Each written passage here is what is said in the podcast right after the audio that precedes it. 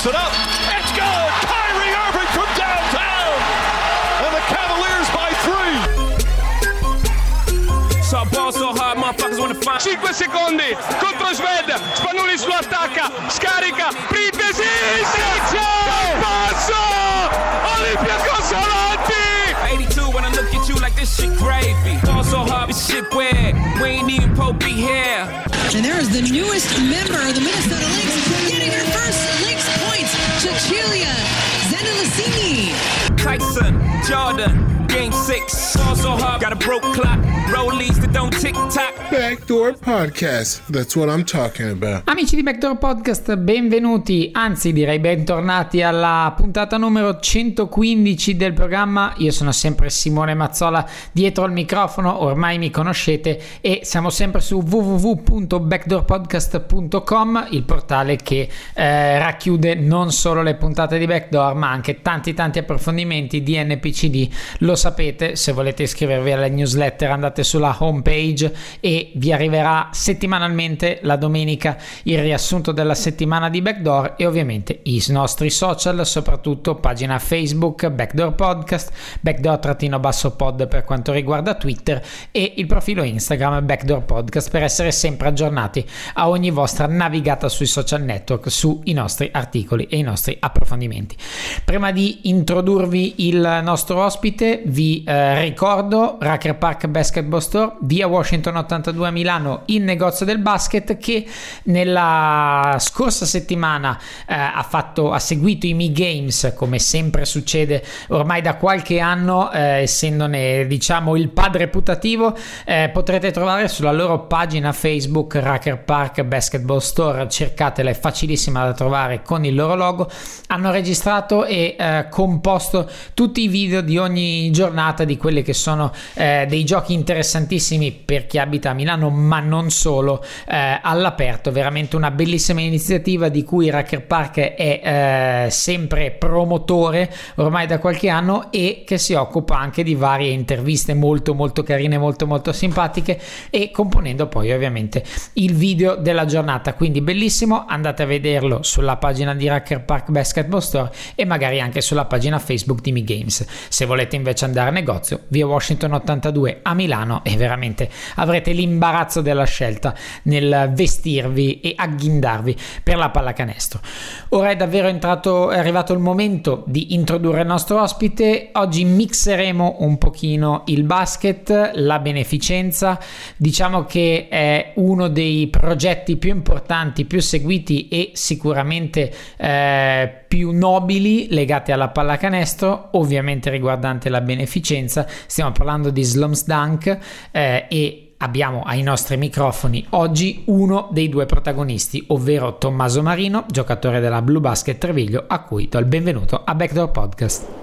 Grazie, grazie mille. Allora, partiamo generalmente con una curiosità. Vabbè, è facile capire che tu sia un appassionato di tatuaggi. Eh, diciamo che però eh, con, con mamma non va benissimo perché c'è un pochino di attrito su questo tema, direi. Allora, si parte, si parte subito dall'argomento, dall'argomento più di costume. Sì, diciamo che adesso, adesso ho anche i capelli platino, tipo grigio platino, quindi mia mamma è in sofferenza veramente in questo periodo. Eh, diciamo che è diventata una star sui social per i commenti sotto le foto dei miei tatuaggi. Ormai la gente aspetta solo il commento di mia mamma, che però ultimamente i commenti sono ridotti a qualcosa del tipo mi fai schifo, punto. Ah. Non, non, si dilunga, non, si dilunga, più di tanto. Ha già dato? Uh, sì, quando siamo in privato mi dice che addirittura eh, io ogni anno d'estate vado qualche giorno in Toscana al mare con lei, magari d'agosto quando posso.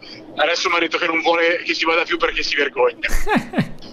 si vergogna di me. Non è, belli- cioè, è bello, è divertente a pensarci, eh, però ormai è estremismo puro.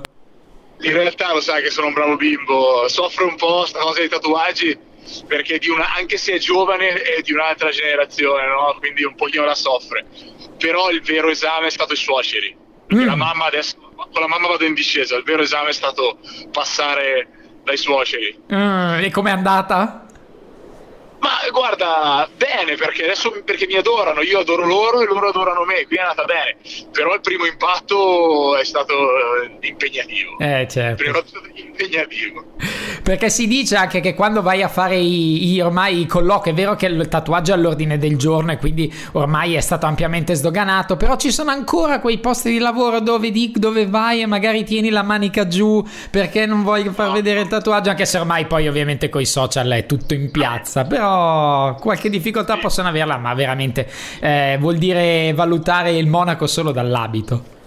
Ma purtroppo, guarda, eh, questo è un argomento con cui per forza di cose mi capita di parlarne spesso e ti dico, purtroppo eh, eh, s- viviamo in un paese in cui sei giudicato dall'abito, Mm. la maggior parte della gente giudica, dalla- giu- dal- giudica il monaco dall'abito e, e il tatuaggio ti, ti- è un po' la tua, la tua copertina perché te quando arrivi ti presenti, se sei in magliettina, almeno io, so- essendo tutto tatuato, la prima cosa che si vede è sei, sei giudicato, mi è capitato di venire squadrato dalla testa ai piedi più di una volta ed arrivare a dire a una persona oh, ma ce la fai, sono qui nel senso, non ho mai, non ho mai fatto del male a nessuno, no? E questa è una cosa che mi dà particolarmente fastidio, perché comunque per giudicare una persona, già, già io sono dell'idea che giudicare, prima bisogna guardare se stessi prima di giudicare gli altri, ma poi giudicarlo per, la- per- per l'estetica mi sembra proprio una cosa abbastanza eh, superficiale. È una cosa che la, soffro sta cosa un po'. Certo. E sicuramente è un argomento che, che mi sta a cuore. Allora torniamo, va, in realtà la base, la tua famiglia che ovviamente è la parte integrante chiaramente della tua gioventù e eh, diciamo famiglia proveniente dalle campagne senesi che però ti ha eh, sostanzialmente iniziato alla pallacanestro, cioè la passione sostanzialmente te l'hanno tramandata loro. Esatto, io orgogliosamente sono senese, orgogliosamente sono campagnolo senese, eh, dove abito io, che poi in realtà è 10 minuti da Piazza del Campo, eh, quindi Siena è molto piccola, ma dove abito io passa una macchina ogni, ogni tre ore, eh, si sta bene, è aperta campagna, quindi sono veramente orgogliosamente un contadino senese. Eh, Siena è una città da sempre di pallacanestro, eh, con tradizione fin dalla notte dei tempi, quindi da piccolino eh, non è una di quelle città dove per forza giochi a calcio. Io da piccolino ho avuto la fortuna di avere tanti amici che giocavano, amici più grandi, e avere genitori che comunque erano appassionati. eh, e quindi ho fatto il primo allenamento di pallacanestro all'età, non so, di 4 anni e mezzo, veramente da piccolo, piccolo, piccolo, e ovviamente è stato amore a prima vista. E eh, tuo papà che ti ha eh, iniziato lui pure, eh, ovviamente ormai è rinomato in tutto il mondo per le sue capacità, le sue, la sua grande, il grande talento nella pallacanestro, ma tu non eri molto d'accordo, eh? Allora, mio papà è incredibile sta cosa. Entrambi i miei genitori hanno giocato a basket. Eh, in realtà sì, mia mamma giocava in una squadra femminile da piccolina, ma mio papà, se tu dovessi andarci insieme a cena e chiedergli la sua carriera cestistica, lui ti parlerebbe chiaramente delle, delle serate d'Eurolega a Tel Aviv a fare, a fare 25 punti in Eurolega oppure l'anno in cui l'anno in cui andò vicino a, a essere draftato nella NBA. In realtà probabilmente la verità è che giocava tipo a 13-14 anni, ma siccome non andava agli allenamenti non lo convocavano neanche le partite e la sua carriera è finita prima, prima del previsto e penso poi si sia dedicato di più ai motori, andava nei go-kart, andava in moto, insomma diciamo, diciamo che col basket eh, non credo sia andata benissimo. Però perché rovinare una bella storia con la verità si dice, quindi se uno sa raccontarla bene perché non crederci? La leggenda rimane assolutamente.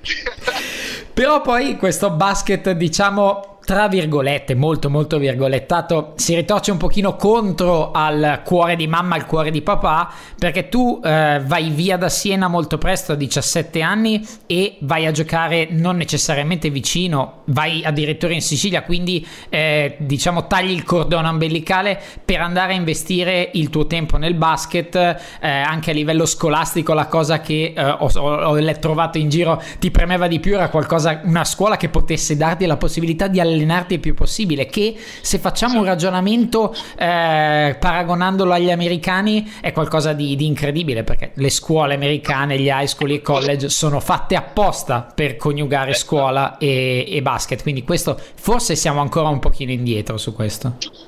Sì, eh, allora se ci mettiamo a parlare del sistema sportivo eh, scolastico, ma soprattutto sportivo americano paragonato al nostro, non ne usciamo più perché naturalmente eh, le opportunità che hanno degli studenti atleti americani a 17-18 anni di andare a studiare all'università e fare pallacanestro in delle strutture incredibili sono anni luce avanti a quelle che possono essere le nostre in Italia.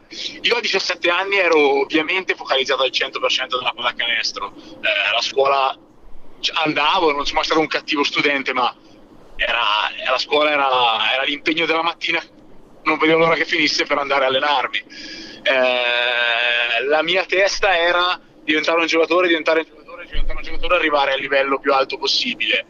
A 17 anni, finite le giovanili, fatto l'anno bellissimo, aggregato alla prima squadra a Siena, in cui vincevamo lo scudetto, vincevamo i scudetti giovanili, facevamo le finali dell'Eurolega, le Final Four dell'Eurolega così, eh, arriva il momento in cui prendi un procuratore e decidi di provarci, no? Certo. E, eh, quindi il primo impatto col mondo del professionismo fu andare a giocare in A2 a Trapani e per me era ovviamente era un sogno perché io vedevo i ragazzi della foresteria di Siena che venivano da fuori, vedevano che andavano a abitare da soli, piano piano, indipendenti, così, quindi io impazzivo, non vedevo l'ora che quel momento arrivasse anche per me. Parto per Trapani, la scena che ho in mente è, vado con i miei genitori ovviamente in aereo, eh, arriviamo giù, prendiamo la macchina per stare due o tre giorni il momento in cui mi ricordo ancora la faccia di mia mamma, il momento in cui io scendo dalla macchina e lei mi saluta per andare poi in aeroporto, lasciare la macchina e ripartire per Siena, eh, veramente, veramente eh, un, misto fra ovviamente la, la, felicità, tuo figlio sta andando a fare quello che ha sempre sognato di fare, ma anche il sapere eh, da, da, ora, questo è il punto zero, no? da ora in poi è partito eh, lo rivedo d'estate, ma la sua vita, se tutto va bene, sarà lontano da casa, lontano da Siena. Che non c'è niente di male, però, sai, io non sono mai stato mamma, e neanche te, immagino. Certo. Quindi, per una mamma è sempre un trauma. Io ce l'ho impressa, no? Questa, la faccia sua quando scendo dalla macchina. Eh, è un momento che difficilmente mi, mi, dimenticherò. Poi, ovviamente, mia mamma è, è la mia prima tifosa da sempre, non so quanto soffre a guardare le partite, poverina. E eh, da quel punto di vista, poi dalla tua parte invece, quando c'è stato il, il distacco, eh, ci sarà stato, immagino, un momento in cui abbia regnato in te l'idea l'indipendenza, sono veramente artefice del mio destino. Eh, ci sono stati momenti difficili, almeno perlomeno magari all'inizio, dal punto di vista, penso, più umano che sportivo. Sì, ce ne sono stati. Il primo anno eh, a Trapani ho avuto la fortuna ho la grande fortuna di essere allenato da un grande allenatore che è Luca Banchi. Eh, io venivo da Siena, quindi scuola Simone Feligiani, c'era Giulio Griccioli, comunque scuola di allenatori forti. Cioè io avevo, eh, avevo, un, avevo una, una, scuola fatta di grandi allenatori. Eh, e ritrovarmi subito nel primo anno da professionista un allenatore che ti insegna la pallacanestro come Luca Banchi fu un'esperienza super. Lui mi prese, mi prese a cuore perché con me lavorava tanto, ma allo stesso tempo mi, mi riempiva di, di, di, parole. Cioè, io eh, mi è capitato il primo anno di tornare a casa mettermi a piangere la sera dopo allenamento e di dire ho voglia di, di andarmene via, di tornarmene a casa, perché comunque avevo 17 anni e tutti mi dicevano che lo fa per te, lo fa per te, lo fa per te. Io dicevo ok, però quando sei lì a sentirti sempre, sempre parole dietro, non ne potevo più non ne potevo più, da essere il cocco di tutti quasi a Siena a prendere parole non ne potevo più e mi ricordo di essere arrivato allo sfinimento eh, quell'anno. Per quanto oggi guardo indietro e, e Luca Banchi lo posso solo che ringraziare, però ero, ero piccolo, ero piccolo e mi faceva male eh, sentirmi richiamare in maniera spesso dura, no? Però è normale che sia così, io ero l'ultima ruota del carro, ero il giovane, ero il cambio degli americani, eh, c'erano giocatori più forti, più esperti, quindi oggi è normale, ma lì per lì sono stati tanti momenti difficili eh, quell'anno. Poi finì l'anno male perché mi fece male la caviglia, insomma fu, fu una, bella, una bella palestra per poi, per poi partire verso insomma, una carriera che poi è stata quel che è stata, ma è sempre una carriera. Assolutamente e eh, penso che il lavoro in palestra eh, sia fondamentale a dir poco. Eh, so che hai anche lavorato con un nostro amico e nostro ospite Dimitri Lowers, ovviamente molto più avanti nella tua carriera Sì. eh, e lui stesso mi ha detto incuriosito da eh, il poter migliorare un tiratore che non è un tiratore più puro nel senso del termine, ma un tiratore più di nervi, più di striscia e eh, era incuriosito ovviamente dalla tua, dalla tua meccanica, da quello che poteva eh, migliorare in te. E tu sei sempre stato disposto ad allenarti, ma soprattutto a farlo con qualità, magari in meno tempo a livello quantitativo, ma molto più qualitativo, che è un po', diciamo, la base per il miglioramento.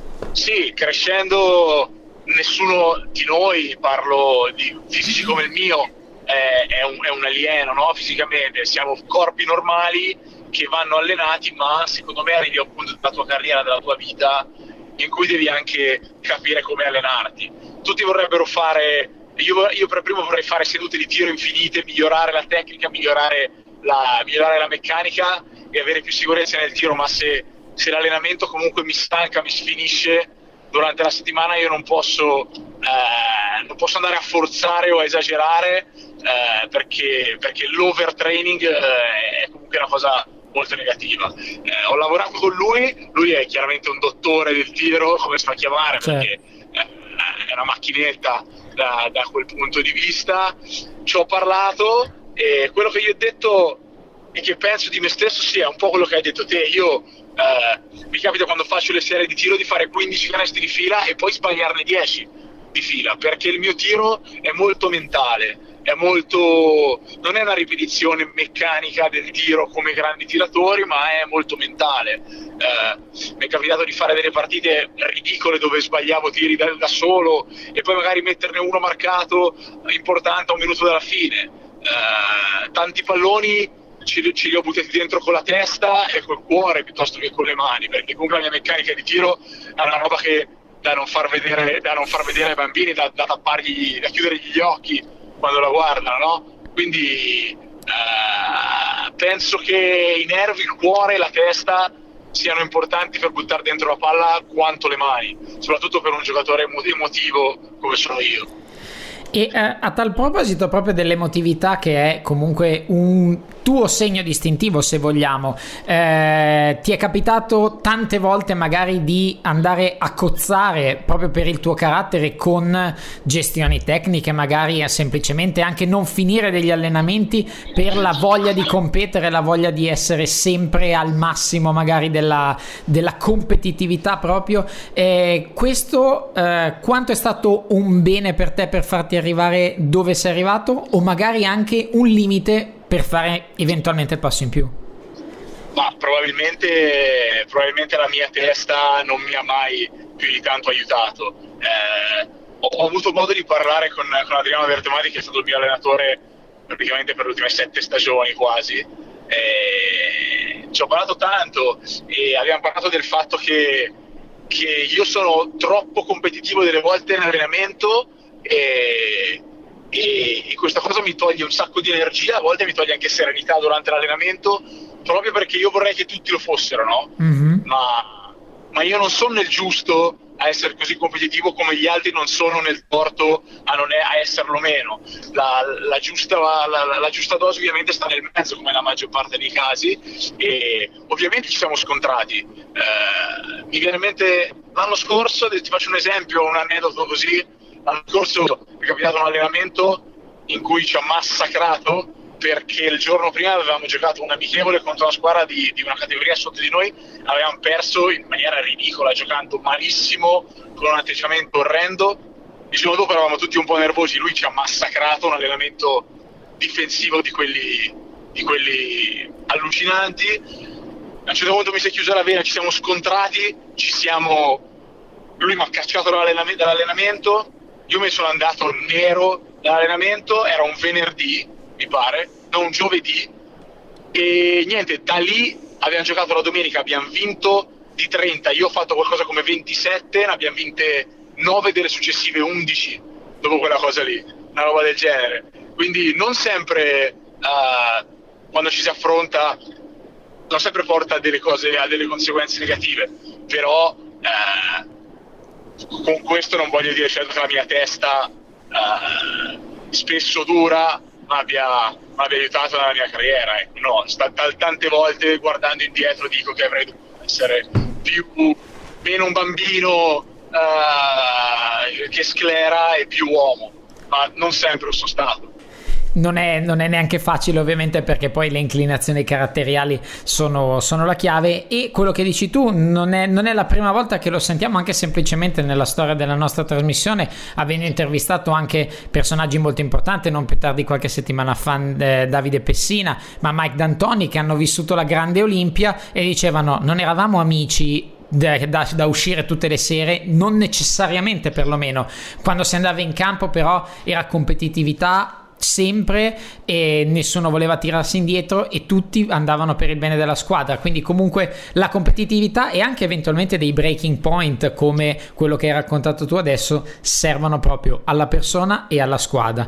A tal proposito volevo parlare della tua esperienza in A1 con Teramo che eh, poteva essere magari un trampolino di lancio ma non c'è come essere al posto giusto al momento giusto o al posto sbagliato al momento sbagliato sbagliato per cambiare veramente la storia di una carriera, a meno di ovviamente essere i Danilo Gallinari o compagni della, della, del caso. Sì, sì. Uh, diciamo che quella poteva essere un trampolino, uh, probabilmente, probabilmente non è arrivata nel momento giusto della mia vita, della mia carriera. Io venivo da due categorie sotto, uh, venivo dalla vecchia B1, quindi facevo un salto, avrei fatto un salto doppio verso la 1 eh, in un mondo per me nuovo. Eh, venivo dalla B1 in cui si era tutti amici, si andava a bere, eh, si, si, stava insieme anche fuori dal campo. Sono arrivato al mondo del, del super professionismo, eh, che era una cosa molto diversa, molto strana per me. Ho fatto un sacco di fatica all'inizio perché ero sempre da solo, ero sempre da solo e questa cosa mi dava in testa. Eh, probabilmente non ero, come ti ho detto prima, non ero pronto dal punto di vista di testa ad affrontare quel, quell'impegno lì e, e passavo un sacco di tempo a lamentarmi di come mi trattava quello, di quanto poco giocassi o di, di, co- di quello che facevano i compagni e magari non mi sono concentrato abbastanza su di me e su quello che potevo migliorare eh, in, quella stagione. Col seno di poi ti dico che la cosa che avrei dovuto migliorare era la testa, perché se tu nella tua testa ti, ti dici non sono pronto a giocare qui, e allora il corpo va dietro la testa. Tu non, se, se, tu ti autocominci a non essere pronto, non sarai pronto. Eh, mi ricordo Achille Polonara, per dire, che era 5 anni più piccolo di me nella stessa squadra.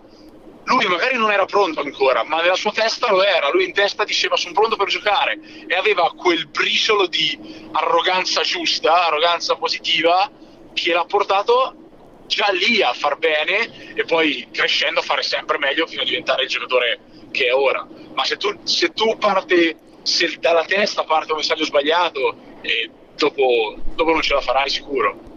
E tu pensi che uh, sia un... Um diciamo, virgolette, brutto da dire, un muscolo allenabile la concezione personale della testa, cioè cambiare quello che è magari una convinzione che sia posit- essa positiva o negativa.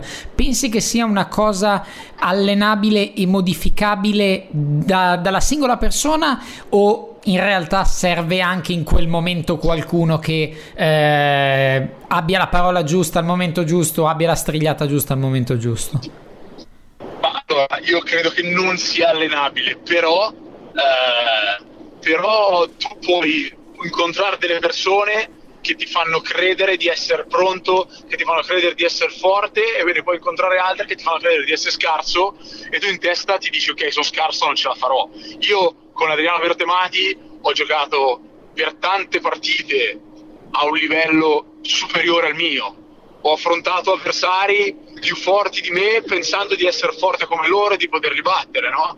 Ho affrontato playmaker più forti di me dicendo con la fiducia addosso di dire, di, di dire lo massacro. E spesso è successo, a volte no, ma spesso è successo. Quindi eh, quando tu sei fondamentalmente, non è, non è esattamente il mio caso, ma se tu sei un insicuro, uno che di testa tende a abbattersi o fa fatica ad affrontare la sfida, hai bisogno di, di trovarti davanti una persona che ti, che ti, faccia credere che tu sia forte, che tu sia pronto, che tu sia pronto alla sfida e che tu possa vincere. Perché appena trovi una persona di fianco che ti fa cadere anche con le poche certezze che hai, sei finito. Eh, quindi secondo me sta a chi allenatore di turno capire chi è davanti e magari non stare a dargli 5.000 nozioni su come attaccare il pick and roll, ma eh, piuttosto lavorare sulla testa, lavorare sul mettere in testa al giocatore che ce la può fare. E nella tua esperienza a Teramo, eh, passando a un tema ovviamente sempre legato al palla pallacanestro, ma non necessariamente al campo da gioco, conosci Bruno Cerella e con lui siete i promotori, gli ideatori, i Deus Ex Machina di Slums Dunk. Allora, già Slums, Slam, Slom, eh, come si pronuncia in maniera precisa di modo a fugare ogni dubbio perché ogni volta che si parla è Slam Dunk ed è un errore da un certo punto di vista. Ok, allora, uh, sì, allora, partiamo da zero. La pronuncia è Slam Dunk perché Slam vuol dire baraccopoli. Certo. Quindi le baraccopoli sono le zone in cui noi ci siamo concentrati, abbiamo costruito le nostre basketball academy, quindi slam dunk che diventa slam dunk eh, perché ci sono di mezzo ci sono di mezzo le baraccopoli. Bruno Cerella l'ho conosciuto a un raduno della nazionale under 22, quindi anni prima di Teramo, ma poi ovviamente il nostro rapporto si è consolidato in quell'anno, in quell'anno lì a Teramo, siamo diventati molto amici poco dopo abbiamo creato eh, questo progetto che, che, è nato da un'idea, è diventato un progetto e, adesso dopo otto anni è diventato una onlus di cui io e lui siamo presidente e vicepresidente. Eh, quindi sì, è una cosa che ci tiene molto legati, siamo molto amici, lui è stato mio testimone di matrimonio, quindi insomma siamo, siamo legati eh, oltre a Slam Dunk ma, ma naturalmente Slam Dunk è un qualcosa che ci tiene, ci tiene sempre uniti, ci sentiamo praticamente tutti i giorni ormai. E eh, la nascita di questa, di questa idea eh, potrebbe avere varie, vari momenti, eh, potrebbe essere un, il libro letto da Bruno che, in cui in un'altra intervista tu avevi detto, o comunque la, una necessità che io definirei quasi anche una vocazione di portare la pallacanestro in Africa e fare qualcosa di, eh, di bello dal punto di vista umano, dal punto di vista sportivo. Eh, come nasce e ovviamente quali sono le incredibili soddisfazioni umane che ti porta ogni volta che vai lì? Allora, nasce da un viaggio nel 2011 che abbiamo fatto io e Bruno, partendo per Nairobi senza avere idea di dove saremmo andati. Partendo per Nairobi in contatto con questo onlus che si chiama Caribo Africa e praticamente abbiamo visitato Nairobi, abbiamo visitato le baraccopoli, abbiamo visitato le zone più, tra virgolette, disperate del, delle città africane perché le baraccopoli sono zone veramente disperate.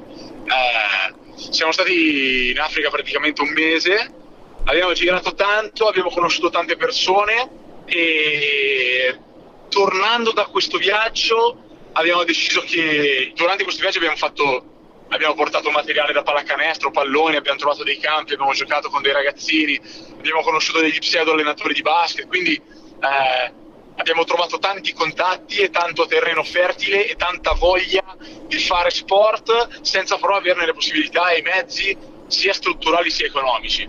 Quindi tornando da questo viaggio ci siamo guardati in faccia e abbiamo detto ci dobbiamo provare, uh, non sappiamo come, non sappiamo con chi, ma dobbiamo provare a, a creare un progetto e tornare qui e far pallacanestro e fare qualcosa che abbia continuità da lì è nato il progetto, dall'idea è nato il progetto, l'anno dopo siamo tornati io e Bruno e abbiamo continuato a fare pallacanestro nelle strutture che c'erano, abbiamo organizzato dei camp per i ragazzini, l'anno dopo ancora abbiamo integrato Michele Carrea, eh, Pino Di Paolo, che sono due allenatori professionisti, abbiamo fatto dei corsi e iniziato a formare degli allenatori perché l'idea era già quella di creare delle scuole basket.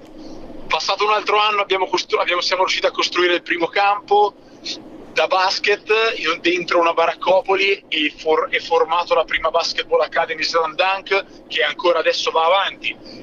Adesso di queste Basketball Academy ne abbiamo tre. Una a Madare, che è una baraccopoli del, del cuore di Nairobi, una a Kisumu, sempre in Kenya, e l'altra a Ndola, che è in Zambia, dove io andrò adesso a giugno. Quindi uh, col tempo siamo cresciuti, siamo, ci sono state sempre più persone vicine che ci hanno dato una mano, siamo cresciuti sotto tanti punti di vista. Oggi possiamo dire che, uh, che in Africa, queste zone più precisamente, si fa pallacanestro, ma soprattutto si fa sport in delle zone dove i bambini se non fanno sport possono andare incontro a situazioni molto negative, ci sono situazioni in cui gli uomini bevono, c'è tanta droga, c'è tanta malavita, ci sono tante situazioni negative, quindi è un modo per dare a loro la possibilità di dare a questi ragazzini di fare un'attività sportiva in una zona in cui in una zona del mondo dove purtroppo non avrebbero mai avuto la possibilità di farla. Ed è anche un modo di ridare alla pallacanestro qualcosa indietro perché la pallacanestro eh, a me personalmente ma anche a Bruno adesso parlo per me ha dato la vita mi ha dato la vita mi ha dato la possibilità di giocare, vivere, di realizzare tutti i miei sogni no? o quasi quindi è come anche un modo di ridare qualcosa indietro alla pallacanestro e, e quindi niente questo è quello che, è quello che, che mi viene da dirti e se dovessi nella tua storia, diciamo nella storia di Slum Dunk, eh, scegliere un momento, quello più bello, quello che più ti ha appagato tra tutti, che saranno stati ovviamente tantissimi, eh, quale sceglieresti? Allora, naturalmente come hai detto te ce ne sono tantissimi, eh, te, ne dico, te, ne dico, un paio almeno. Eh, il primo è il quarto anno, mi pare, siamo, in cui siamo andati in Africa io e Bruno.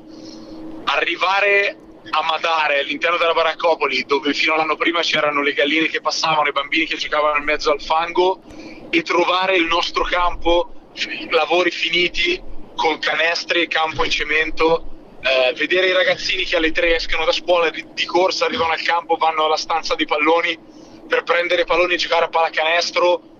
Quando l'anno prima non c'era niente, è stata una roba che a pensarci adesso veramente mi viene la pelle d'oca è stata una sensazione incredibile, è stata la prima volta in cui ci siamo guardati e Bruno abbiamo detto però cavolo bravi, cioè, diamoci un 5, diamoci una pacca sulla spalla perché veramente eh, vedere questa cosa è stata pensando da dove siamo partiti, ovvero da niente, eh, è stata una cosa incredibile.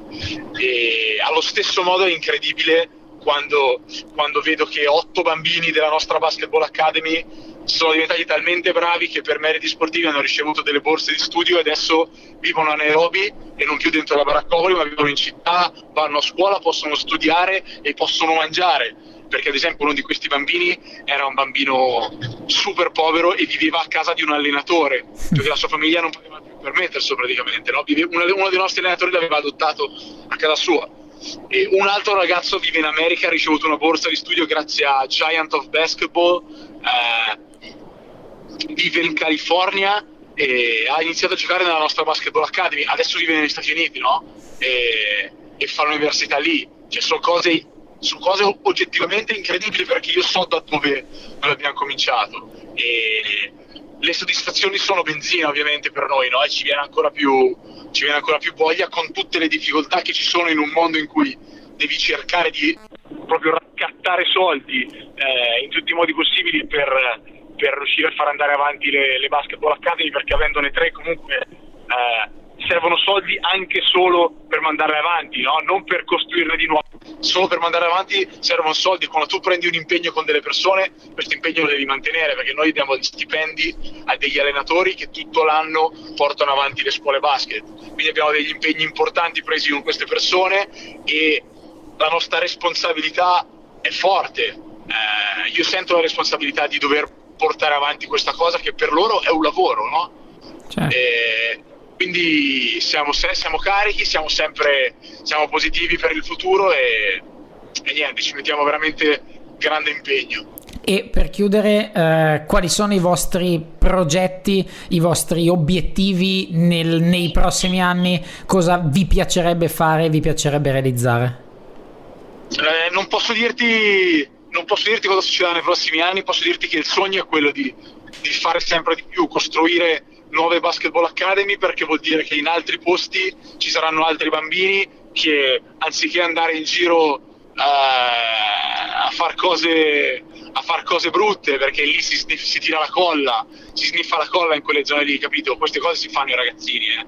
Eh, non è che gli va tanto meglio. Quindi eh, vorrei che sempre più ragazzini eh, facessero sport, basket nel nostro caso, anziché eh, andare incontro a situazioni negative.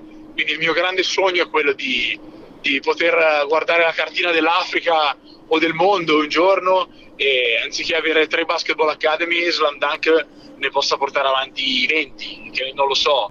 Eh, questo è, è, il mio grande sogno e insomma sognare è gratis, no? Quindi certo. tanto, tanto vale farlo slomsdunk.org, ricordiamolo che è il sito internet dove potete trovare veramente qualsiasi cosa e soprattutto chiunque può fare una donazione che sia singola, che sia mensile, comunque può eh, sostenere il vostro progetto fattivamente sapendo poi perché ovviamente la beneficenza in questo periodo è una cosa splendida da fare, ma purtroppo non sempre sai se la beneficenza viene effettivamente fatta o per burocrazia, malafede eccetera non faccia suo corso e i tuoi soldi vadano per paradosso in situazioni non piacevoli. Qui è facile capirlo, ci siete voi che siete i testimonial e eh, è veramente tangibile tramite i vostri social, il vostro sito, eccetera. Quindi veramente invito umanamente chiunque a farlo, chiunque volesse e eh, vi auguro un grandissimo in bocca al lupo e soprattutto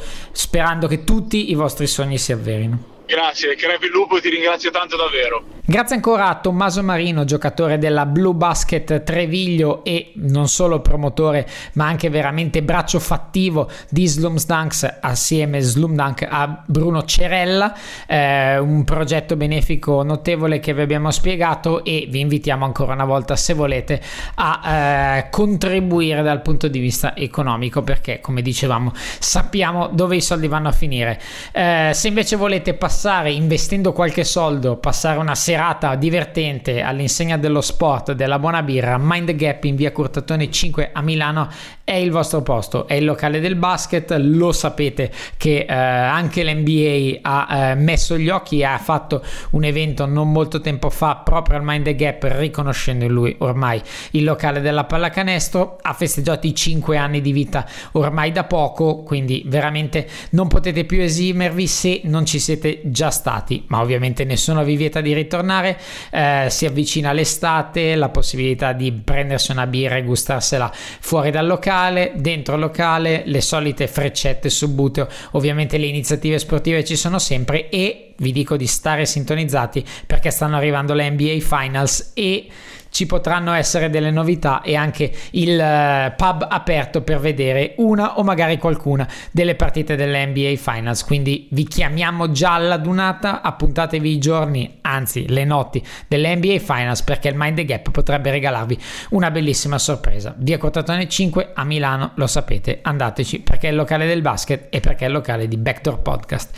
Ora è davvero tutto per questa puntata, io vi ringrazio di ascoltare il nostro programma, ascoltare DNPCD e leggere i nostri approfondimenti. Eh, speriamo sia sempre più apprezzato Backdoor Podcast, anche se il basket finirà eh, molto molto a breve. Noi vi rimandiamo come al solito a settimana prossima. Un saluto e un abbraccio a tutti. Irving and Curry, one on one. Irving puts it up. It's good.